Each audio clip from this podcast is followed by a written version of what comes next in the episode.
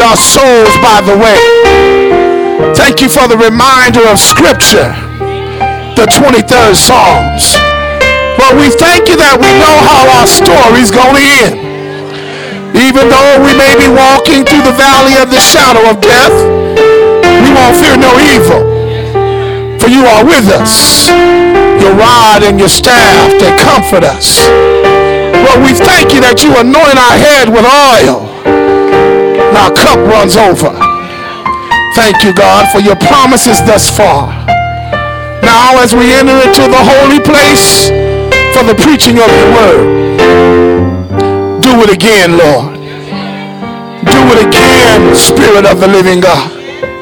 Breathe on us one more time. Illuminate our hearts and our minds so we can hear and see what your Spirit has to say to your church. Remove our pastor from his flesh today, giving preaching power and preaching permission that preaching may be done. And to this end, we'll praise you for it. We'll give you the honor and the glory, for it all belongs to you. In Jesus' name we pray. And all God's people said, Amen and Amen. Come on, won't you stand on your feet? Thank you, Elder. Open your Bibles with me to Acts chapter 14. Let them rest there, right around the eighth verse want to welcome all of our visitors with us here today. Don't mind us. We just doing what we do. Amen. We come to worship him. Amen. Amen. We are an expository teaching and preaching church. And that means we believe in preaching through the entire book of the Bible. Books and chapters at a time. Family? And so you are welcome to join us as we are on our exegetical walk through the book of Acts today. We are in a three week series titled The Five Star Church and Persecution in the Ministry. So this is part two of a three part sermon. Verse 8 is where we want to begin. And if you have it, somebody say, Go on and start, Pastor. And in Lystra, a certain man without strength in his feet was sitting. He was a cripple from his mother's womb who had never walked. This man heard Paul speaking. And Paul, observing him intently and seeing that he had faith to be healed, he said with a loud voice, Stand up straight on your feet. And he leaped and walked. Now, when the people saw what Paul had done, they raised their voices, saying in the Lycaonian language, The gods have come down to us in the likeness of men. And Barnabas they called Zeus, and Paul Hermes, because he was the chief speaker. Then the priest of Zeus, whose temple was in front of their city, he brought oxen and garlands to the gate, intending to sacrifice with the multitudes. But when the apostle, apostle, the impossibles, uh, y'all do that too, so don't laugh at me. But when the apostles, Barnabas and Saul, heard this, they tore their clothes and ran in among the multitude, crying out, saying, Men, why are you doing these things? For we also are men with the same nature as you. And we preach to you that you should turn from these useless things to the living God, who made the heaven, the earth, the sea, and all things that are in them who in bygone generations allowed all nations to walk in their own ways. But nevertheless, he did not leave himself without a witness in that he did good, gave us rain from heaven and fruitful seasons, filling our hearts with food and gladness. And with these sayings, they could scarcely restrain the multitudes from sacrificing to them. Then Jews from Antioch and Iconium, y'all remember them, right?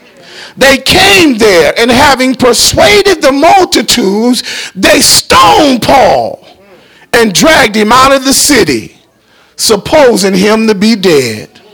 However, when the disciples gathered around him, he rose up and went into the city. And the next day, he departed with Barnabas to Derbe. And all God's people said, Amen. Amen. You may be seated. The five star church and the, the persecution in the ministry. Thank you, Reverend. On last week, family, we began a three week series in our five star church campaign. We began talking about the truth of persecution in the ministry. The book of Acts gives us what I call is a true record of church history. And the record reveals that their account was filled, brothers and sisters, with great trouble. See, according to the book of Acts, we've got a bloody past. And this bloody past has shaped our future. Y'all catch that? According to the book of Acts, uh, trouble must accompany the church of Jesus Christ because Christ foretold us that it would.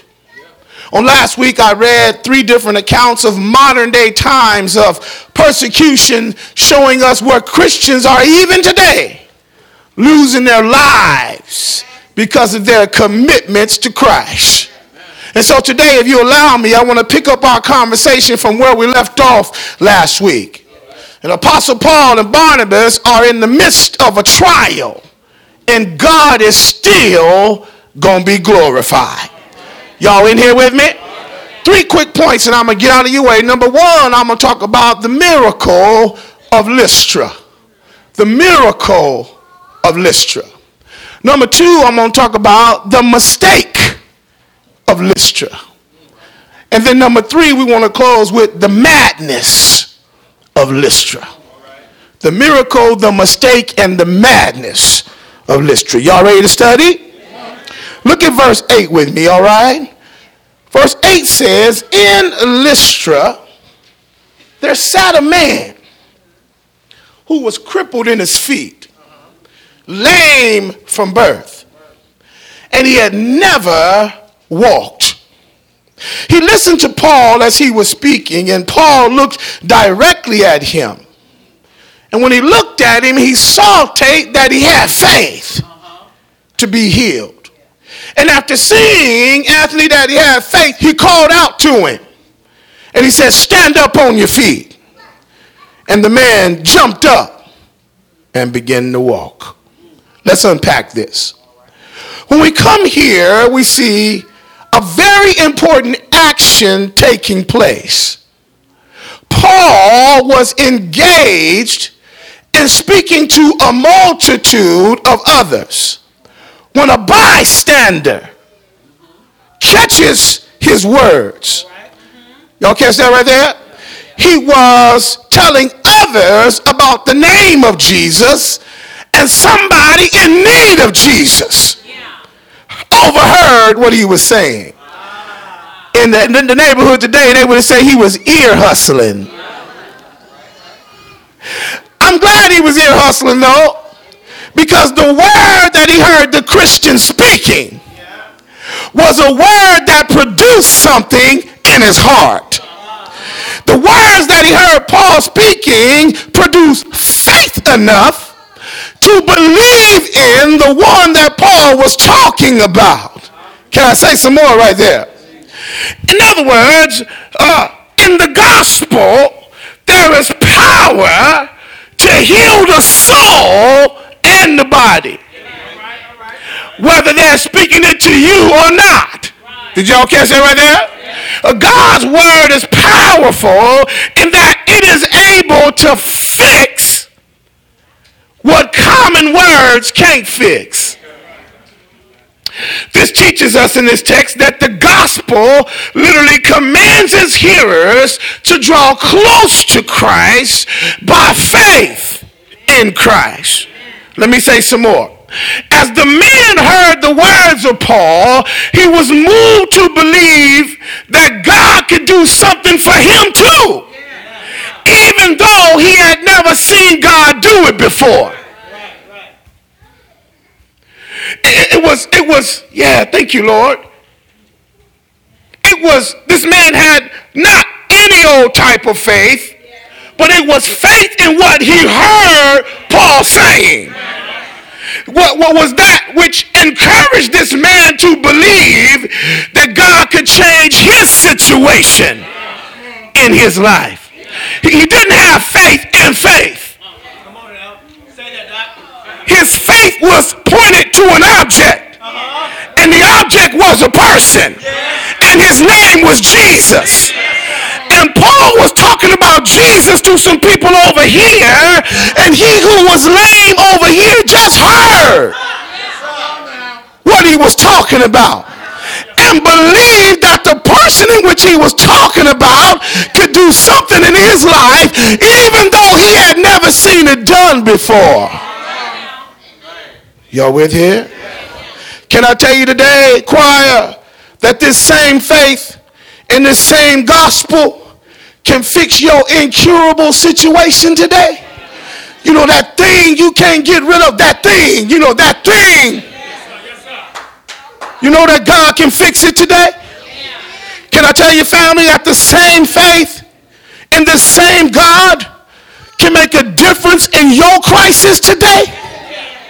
But this same faith in this same message can rescue somebody who's in need of salvation.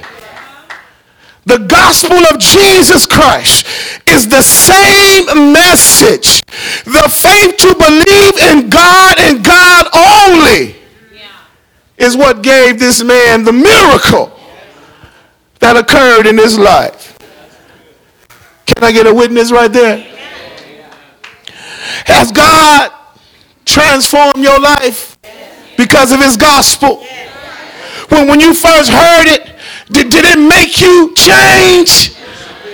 And then we shouldn't think it's strange that it changed this man. Am I making sense here? The Bible says that Paul saw, this is interesting, that the man had faith. Did y'all see that there? He saw it. Ah, can I work right there? In other words, two things happened in this text. The first thing we see is that it was the gospel that made Paul call out in boldness and give an invitation to this man to respond to what he heard. Don't read the text too fast. Can I say that again? It was the gospel that he was talking about which made him extend an invitation. In other words, he's not just talking about Jesus and seeing somebody want to respond and walk away and don't give them an opportunity to respond to what they hear. And here, parenthetically, there should always be a response when you're telling somebody about the good news. When you see that they believe what you're talking about, give them an invitation to stand up and to step out on what they just believed. Come on in here. Y'all with me? I noticed something else in this text. That the gospel is what gave Paul boldness to extend the invitation. Paul, in his boldness, then summons the man to respond to what he heard. Now look at this. Most of us would have shrank back right there at that moment. Paul knows that the gospel is real and the gospel got power. This man ain't never walked.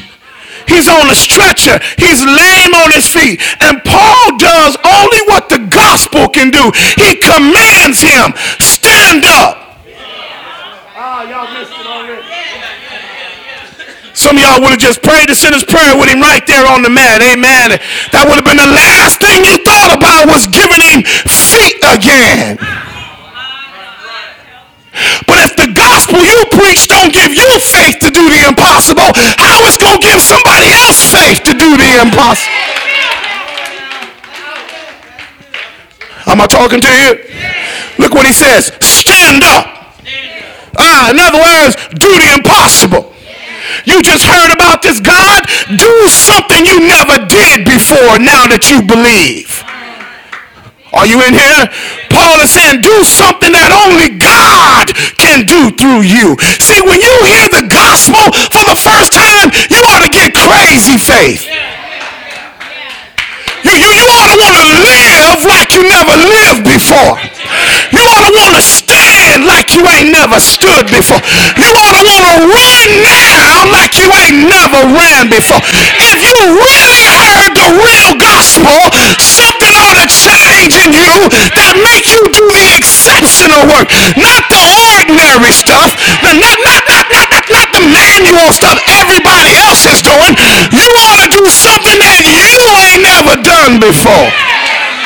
I'm talking to you today just like Paul talked to him. Somebody in here need to stand up today. Somebody, I'm going to put it in a modern day vernacular. Somebody need to man up this morning. Somebody need to woman up this morning. You need to do something with your life you ain't never done before because you've heard the gospel and you believe. High five somebody. Tell them, are you standing today? Are you standing? You know what I noticed about this text? Take the gospel made this man believe he could do something with his life. Yeah, no, no, no self-help steps here. No mentoring necessary. The gospel gave him courage. The gospel gave him hope. The gospel gave, yeah, him the name of Jesus. And the gospel gave him the ability to think he could move in this realm because another realm gave him permission. Some of y'all tracking with me. Can I tell you what I'm talking about? His faith was in another realm. His circumstances was in another realm. But the gospel gave him something from another realm that wasn't present in his physical realm. Can I tell you that faith, yes, is, is the substance of things hoped for, the evidence of things not seen. Are you listening here? If you can see it, then you don't need faith.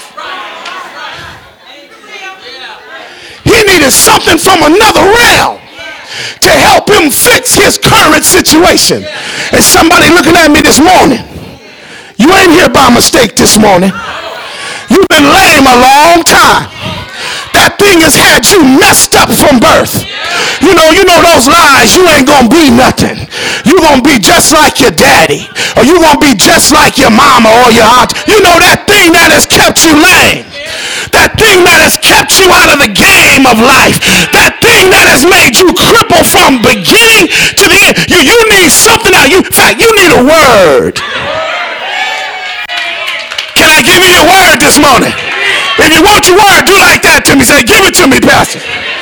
The word is Jesus. In Jesus, you have all the hope and possibilities of life. In Jesus, you have all that you need to be more than you are. In Jesus, you've got hope, help, sustenance, resources. You got everything because it's all wrapped up in Him. Ask somebody, did you get your word for today? Did you get your word? Can I talk some more about this man? But, but Brother Paul, here's what I noticed, son. He didn't just stand up. Bible say he jumped up. Y'all catch that right there? He jumped up. I thought y'all shout right there. He jumped up when he never jumped before. It's nothing for y'all to jump. You've been jumping all your life jumping from this church to that church. Jumping from that man to that man. Can I just lay it out there? Jumping from that bed to that bed. Jumping from job to job. just jumping. This fella ain't never jumped. Not only had never jumped, he never stood before. He never walked before. He was lame all of his life. So when the Bible says he jumped up, he doing something he ain't never did before. I know to write myself a note here because I know I got skeptics here. I ain't mad at you. He's seen people jumping, but he ain't never jumped before. He's seen people walking, but he never had a personal experience with walking himself. He was a lame from birth. But he jumped, can I tell you why? Because of the gospel. Because of the gospel, Zuniga, he had new life. Because of the gospel, he had a new mind. Because of the gospel, he had new faith. He had a new chance. He had a new beginning to do what he never did before. The gospel will make you do what you've never done before when you believe it. Can I say some more? The gospel will make you get on a plane and fly to Africa. You ain't never flown before. In fact, you ain't never even been out the country. Are you listening here? The gospel will give you hope, joy, confidence, privilege. The gospel will make you walk all by yourself. I remember y'all in graduate school, I took a flight to Russia by myself in winter in February. Y'all know it's snowing in Russia in February. I don't speak Russian. Are you listening to me? But the gospel made me lay it all on the line and take a risk to go to a country all by myself when I never even met my host who was inviting me. Y'all ain't listening to me. The gospel will give you that type of courage and that kind of hope and that type of joy to do what you've never done before. And if you ain't got the courage to do something, I want to invite you to do the 16 day challenge. What's that, Pastor? Read the Gospel of Mark, one chapter at a day for 16 days. It will reintroduce you to Jesus.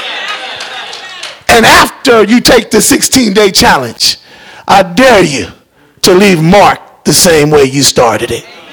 Are you in here now? So, so, so, so when we look at this text, the miracle of Lystra was that this man jumps up who was lame for all of his life. Now let's look at the text. Point number two, Brother Garcia, the mistake in Lystra. Because the text takes a turn. You think the whole city would be celebrating, but something definitely bad goes wrong. In verse 11, the text says, When the crowd saw what Paul had done, the miracle, they shouted, Tate, in the Lycaonian language. Here's what they said The gods have come down among us in human form. Barnabas they called Zeus, and Paul they called Hermes because he was the chief speaker. And then the priest of Zeus, whose temple was just outside the city, brought bulls and wreaths to the city gates because he and the crowd wanted to offer sacrifices to them. But when the apostles, Barnabas and Paul, heard of this, they tore their clothes and rushed out into the crowd shouting, Why are you guys doing this? We are just only humans like you. We're bringing you the good news telling you to turn from worthless things to the living God, the one who made the heaven and the earth and the sea and everything in them. And in the past, he let all nations go their own way. Yet he's not left himself without a testimony. So he's shown kindness by giving you rain from heaven and crops in your seasons. He provides you with plenty of food and fills your heart with joy. This ain't got nothing to do with Zeus. And even with these words, the Bible says they had a difficult time keeping the crowd from sacrificing to them. When we read this next few verses, family, we come to see where a mistake happens in Lystra. This was unwanted ministry confusion and trouble. What do you mean, Pastor? The, the, the scene goes from a powerful display of the gospel and faith in the life of this stranger to total confusion now inside of the multitude about what God was doing in that lame man's life. I call it a mistake because this was a superstitious culture and a superstitious crowd that interpreted the events done by God in light of their own worldview. Their worldview said that Greek mythology was how they should worship. And when they saw the miracle, they didn't give the credit to Yahweh, El Shaddai, Elohim, Jehovah. They gave it to their gods. Are you with me here? But notice what Paul does in his apologetics.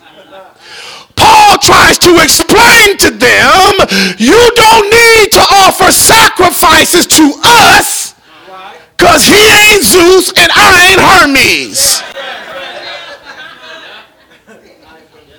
Are you with me here? And then he offers them an answer for the true God of heaven and earth. And he talks about Yahweh as the God who creates all things. Are you listening here? In Greek mythology, they had a God who created the waters, a God who created the heavens, a God who created the grass and the food and all of that. But Paul them, thank you, Lord, answers them with no, there's not many gods, there's one God. And he is the one to be worshiped, not us. Are y'all in here? here? Look, this is important. We see the mistake and the confusion that takes place that when they see the miracle, somebody wouldn't grab the priest who was running the temple of Zeus and said, We just saw a miracle quickly. We better sacrifice to Zeus before he gets angry. So they run and they gather the bulls from the sacrifice pen and they running to come and bring the offering and the sacrifice to Paul and Barnabas. Because Greek mythology teaches that you are to give to the God who gives you everything. And since the gods have healed him, we better get an offering real quick before the gods get angry. Y'all in here?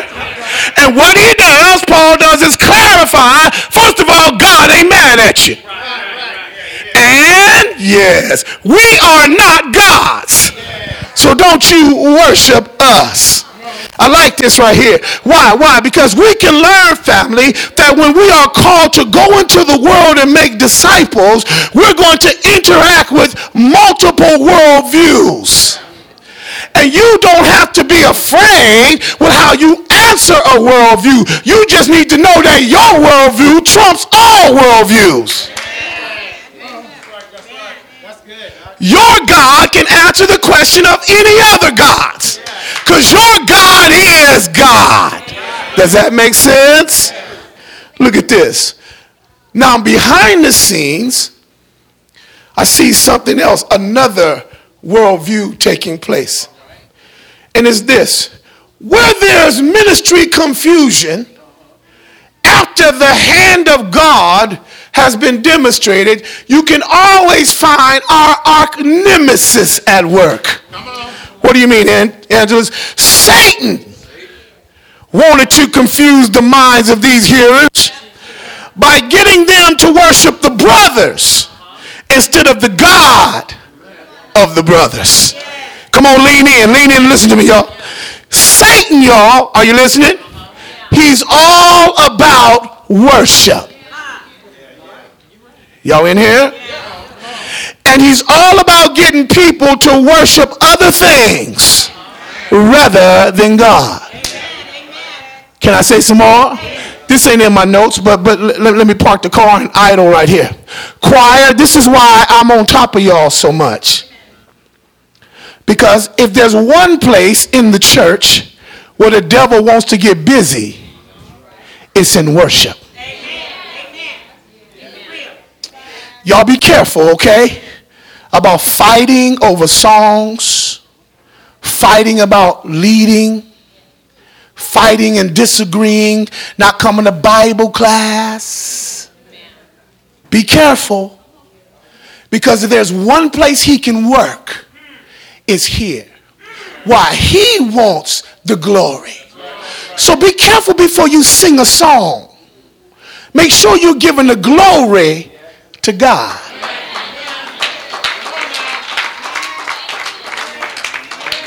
Am I talking to you? And then, then let me talk to the rest of the body.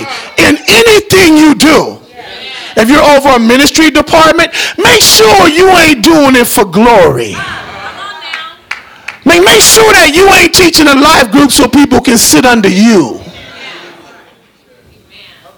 Because the enemy wants nothing more than to be worshiped. Watch this. And if he can't get the worship and he can't give, uh, don't want you to give God the worship, he wants you to just worship yourself.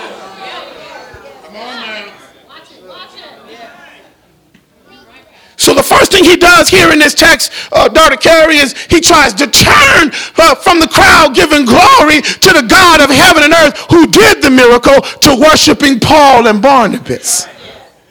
He, he was causing confusion among the people. Uh, yeah.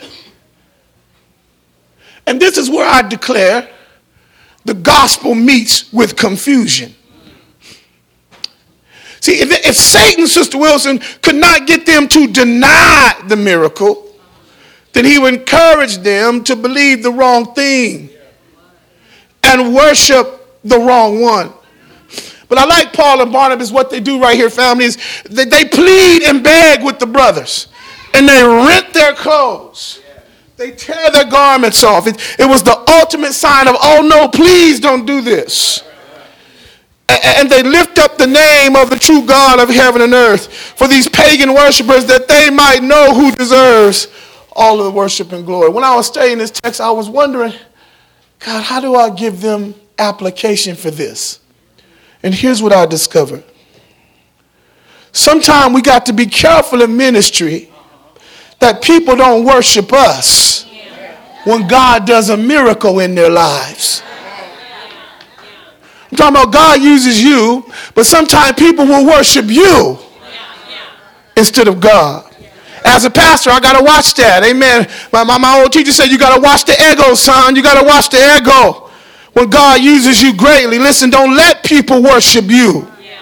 For example, when God calls us to feed the hungry, we got to be careful that we don't take the praise. When we help people who are in sorrow, we got to be careful, Dr. Lori, to avoid receiving the praise. Whenever we do whatever, rather, we do in ministry, we can't ever take the praise from God. You can say, Thank you. I'm glad you appreciate me. Amen. But God gets the praise. Are you listening here? A five star church will know whatever you do in ministry, don't take God's worship as your own. Be careful. Be careful, family. How people praise you and try to make you a little God. And that's what happens in our culture. New beginnings, I'm not going to let you worship me as a pastor. You ain't going to put no statue of me in front of the church. You ain't going to hang my picture in the fellowship hall or in the sanctuary. You ain't going to worship me. You're going to follow me and obey the word of the Lord. I ain't going to let you disrespect me. Let's, let's get that right now. The Bible do say honor those who feed you the word of God. Amen. You got a responsibility. Tell your neighbor you ain't off the hook. You ain't off the hook. We still are on the LFO campaign. Amen. I'm, I'm just trying to fix it, Sister Pee Wee. Amen. But there's no, there's no worshiping your pastor. Are you with me here? Let's look at point number three the madness of Lystra. So we saw the miracle of Lystra, we've seen the mistake in Lystra from their cultural worldview. Let's look at the madness of Lystra. So behind the scenes, Satan is working. You see that, guys? And remember, when they were in Iconium on last week, he began to act up. So because they're having great ministry success, David, they're now going to a new city. Now you see the same trouble following them in the new city. Remember, our title is Persecution in Ministry, right? So here we see a miracle happens and then the crowd goes crazy. Now look at the madness of Lystra, verse 19. This is interesting. Then some Jews, they came from Antioch and they came from Iconium. Watch this now. They're in Lystra here. Iconium here. Antioch over here. They get mad with them from all the way over here. And they go to this city and heard about what they did. They gather the haters from this city. Two cities with two different haters now follow them to where God is working. And the haters have collaborated. Y'all in here now? You ever had a collaboration of haters in your life? Okay, you can, you can relate to Paul and Barnabas. They come from Antioch and, Antioch and Iconium. And watch this. In the text says in 19, and they won the crowd over. What? So something is happening between the priests running to get the bulls, running to get the wreaths. Paul and Barnabas trying to calm the crowd down, saying, Don't worship us. The haters are now working in the background. Can y'all see the picture? That's satanic opposition for the work of the ministry. Look what the Bible says in 19 part B. They stoned Paul and dragged him outside the city, thinking he was dead. Let me waddle right there and I'll be through. When you see the enemies of Iconium and Lystra and Antioch. And by the time they get to the scene, they come loaded with rocks. In our day, they would have just started a shootout or something, right? But they just let loose on Paul and Barnabas. Y'all listen here? And look at how they did it in order. A Christian. First thing they did was poison the crowd with words. Can I stop for a minute? Remember, it was words that got the gospel working in the crowd. But Satan's got some words too that causes hostility in the crowd. Words are powerful. They poison the mind of the same ones that just saw the miracle. Can we stop right there? On one side, they're hearing this word from God and they see God do this great miracle. But before they can even celebrate in the miracle, Satan is already in the mind. With other words, can I give you some application? Before you even leave here today, the devil gonna be whispering in your ear about something. Some of y'all, he already got to. I ain't even got to the conclusion yet. Because that's how he works in the church. God gives you his word and Satan slips poison in your head. Before you hit the parking lot, you already got reasons why you should reject that message. You already fixed in your heart about what you're going to believe.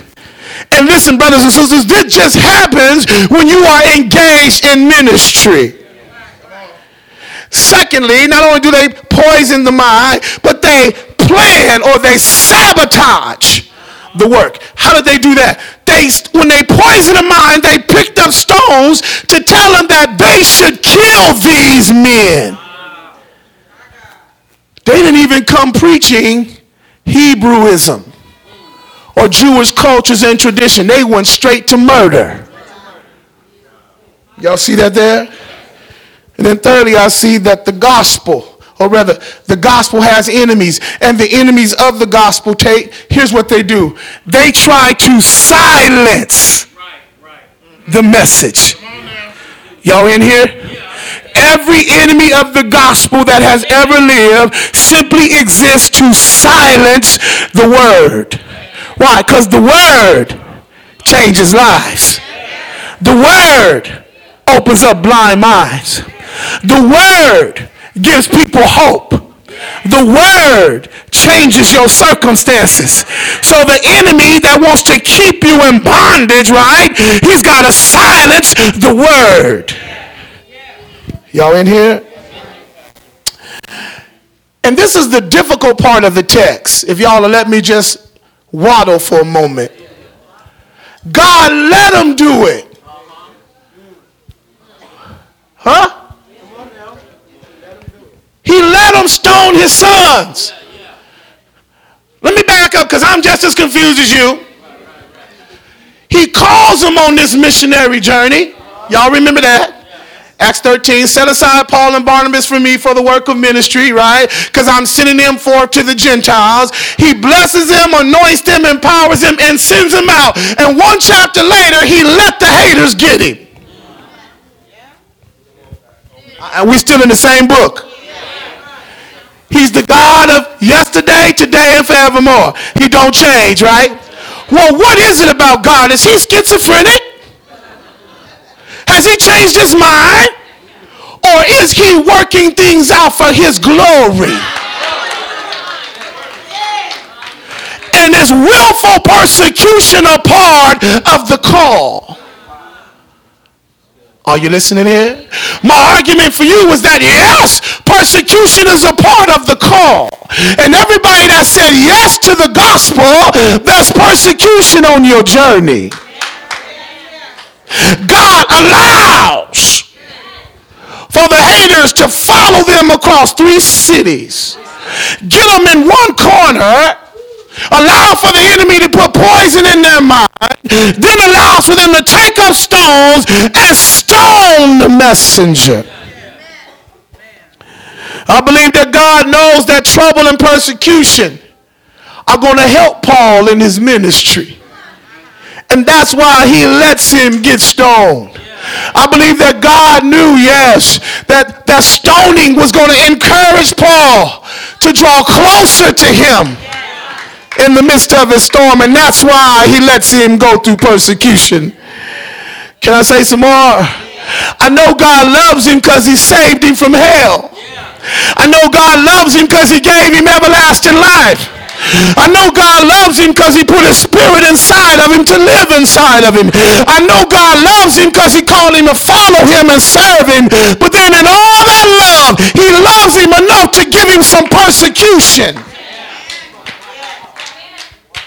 Because it's only through the trouble of life that Paul will learn how to lean and depend on the one who called him. Can I close out my text by telling you? Yeah.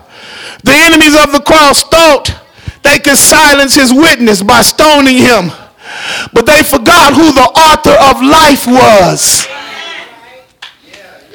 Y'all ain't convinced? Let me give you some more. Even though they tried to kill him, they forgot that no one dies unless God says it's your time.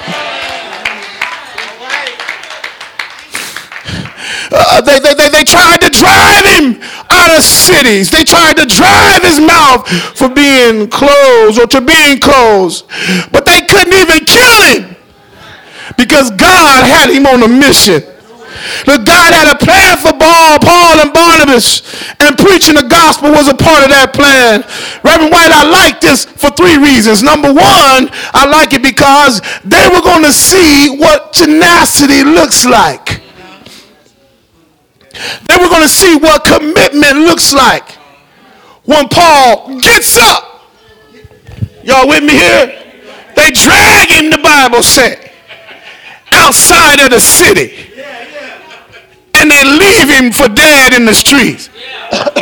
Y'all in here? And the baby church of Lystra had just got their first pastor killed. And and they don't know what to do. They babies. The Bible says that they all, come here, brothers. Come here, brothers. They all just gathered around him. And then they looking at the preacher. That there he is. He, he's laid out in his stone. And I don't know what happened, but I know what churches do when they get in trouble. They pray. Yeah. Y'all hear?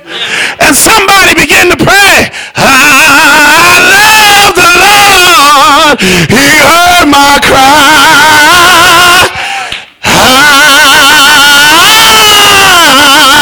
I love Lord. He heard my cry. And the Bible said Paul jumped up. Yeah. he got up and somebody said he dusted off himself. And watch this, y'all. He went back. Did y'all hear that?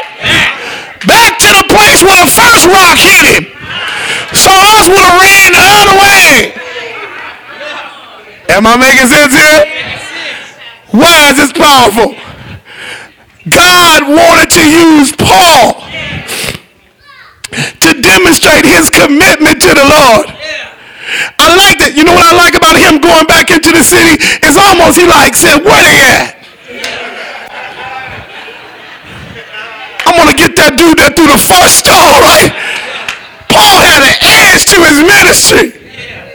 And I like this family. God wanted to encourage this baby church to know that guess what? There's going to be persecution in the ministry. But if I'm with you, I'm more than the world against you. Isn't that something, y'all? And they could look to God for their help. They would never forget the message he preached. They would never forget the power of God in his life.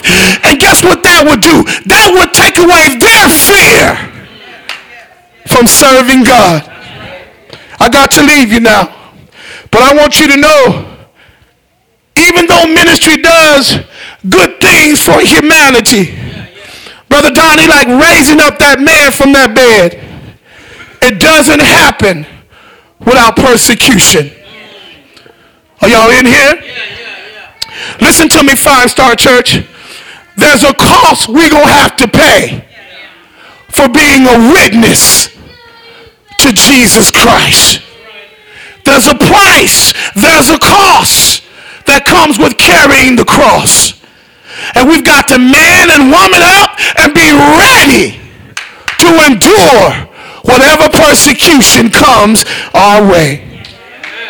I'm closing when I tell you this. The Arkansas Alabama Baptist State Convention printed this story about perseverance, or really this limerick.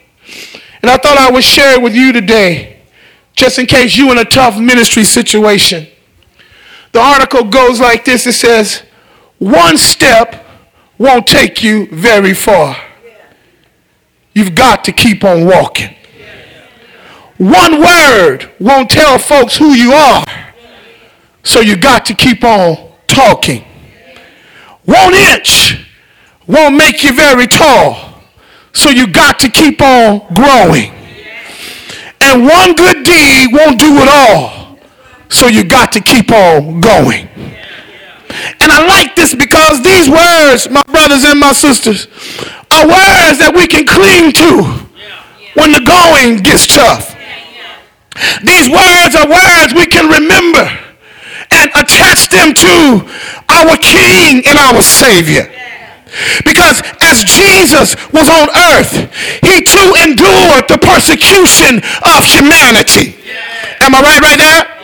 And it was because they persecuted him that he was able to endure by keep on walking.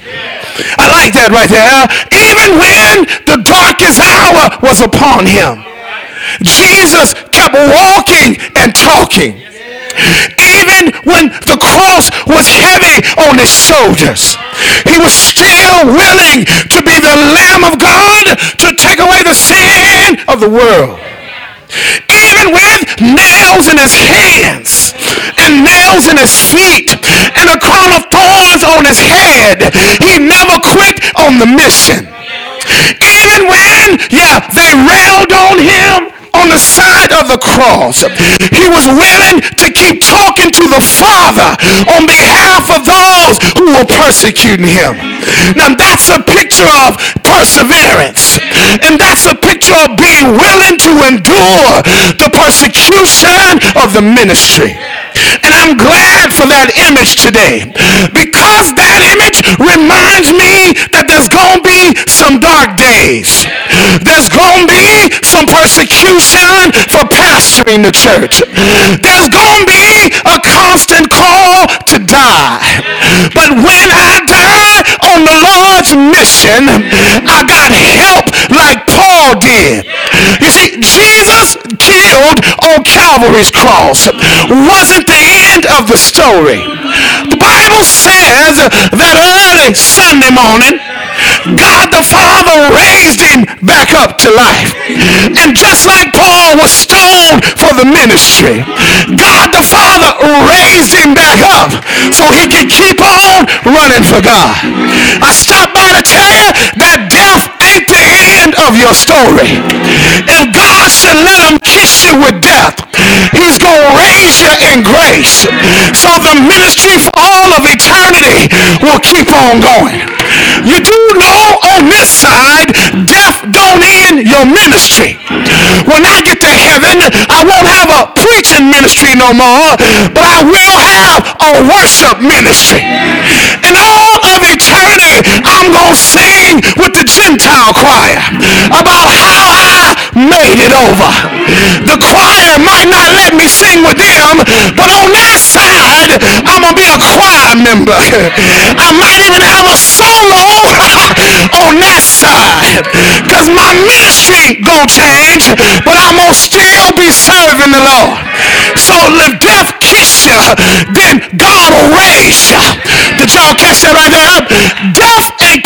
And may hurt you here, but God will use it to give himself glory and honor over there. I'm through preaching here, but I want you to know that persecution comes with ministry. So let's take the next five minutes.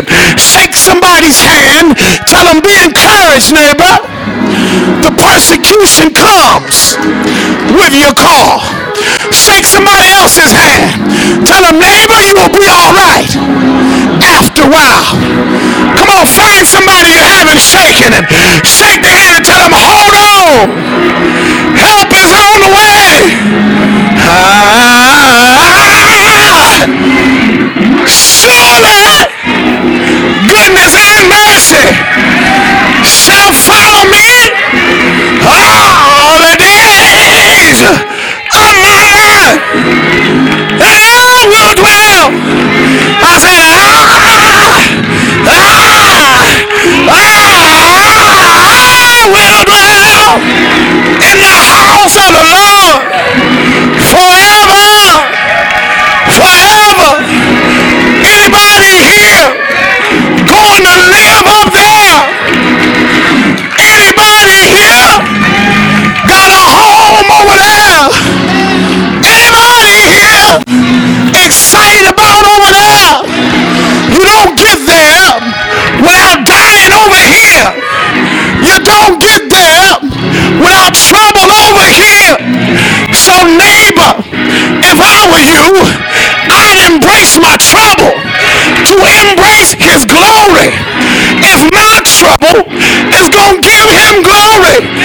Inflict me, Lord, with trouble on this side, that you may be glorified on that side.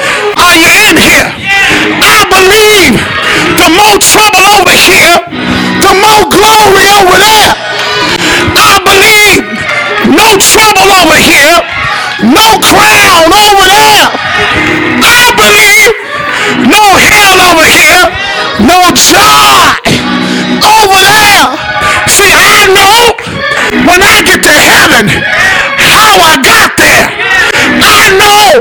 when I get to glory, what it'll mean for my soul sanctification. Because all that I've had to endure here, I am welcome over there. And I can see glory because the trouble over here, can I say some more?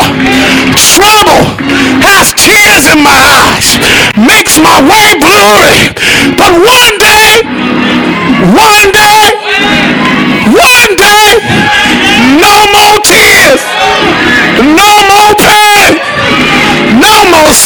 surgeries, no more discouragement, no more trial, Sheila, no more tribulation.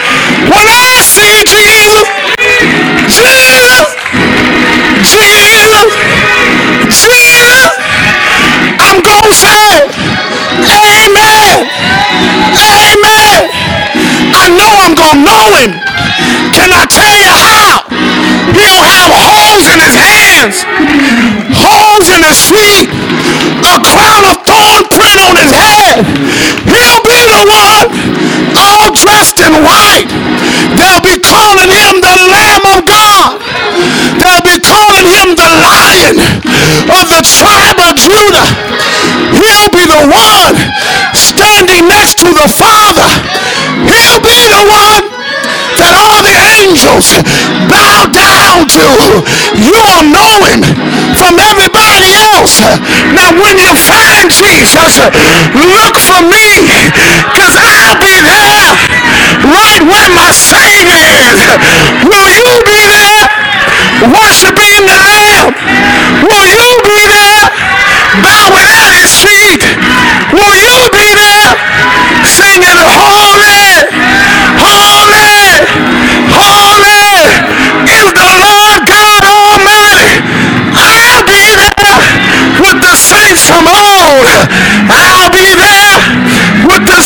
the new covenant.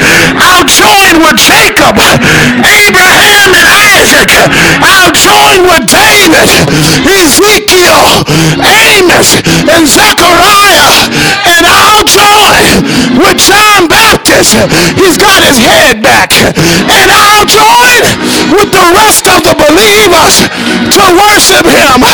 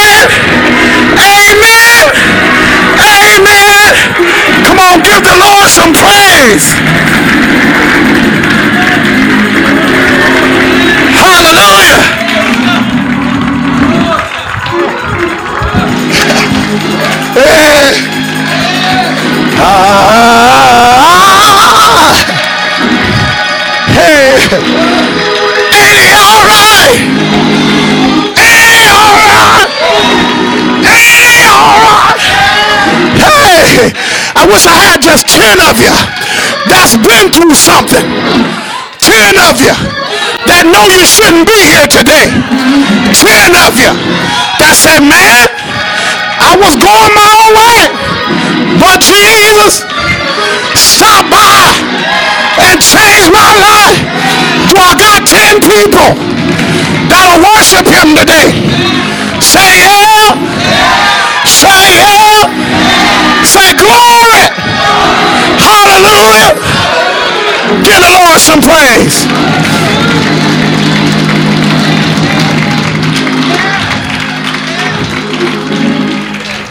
Pastor Beckel is coming with the invitation. Would you please stand? Let's pray.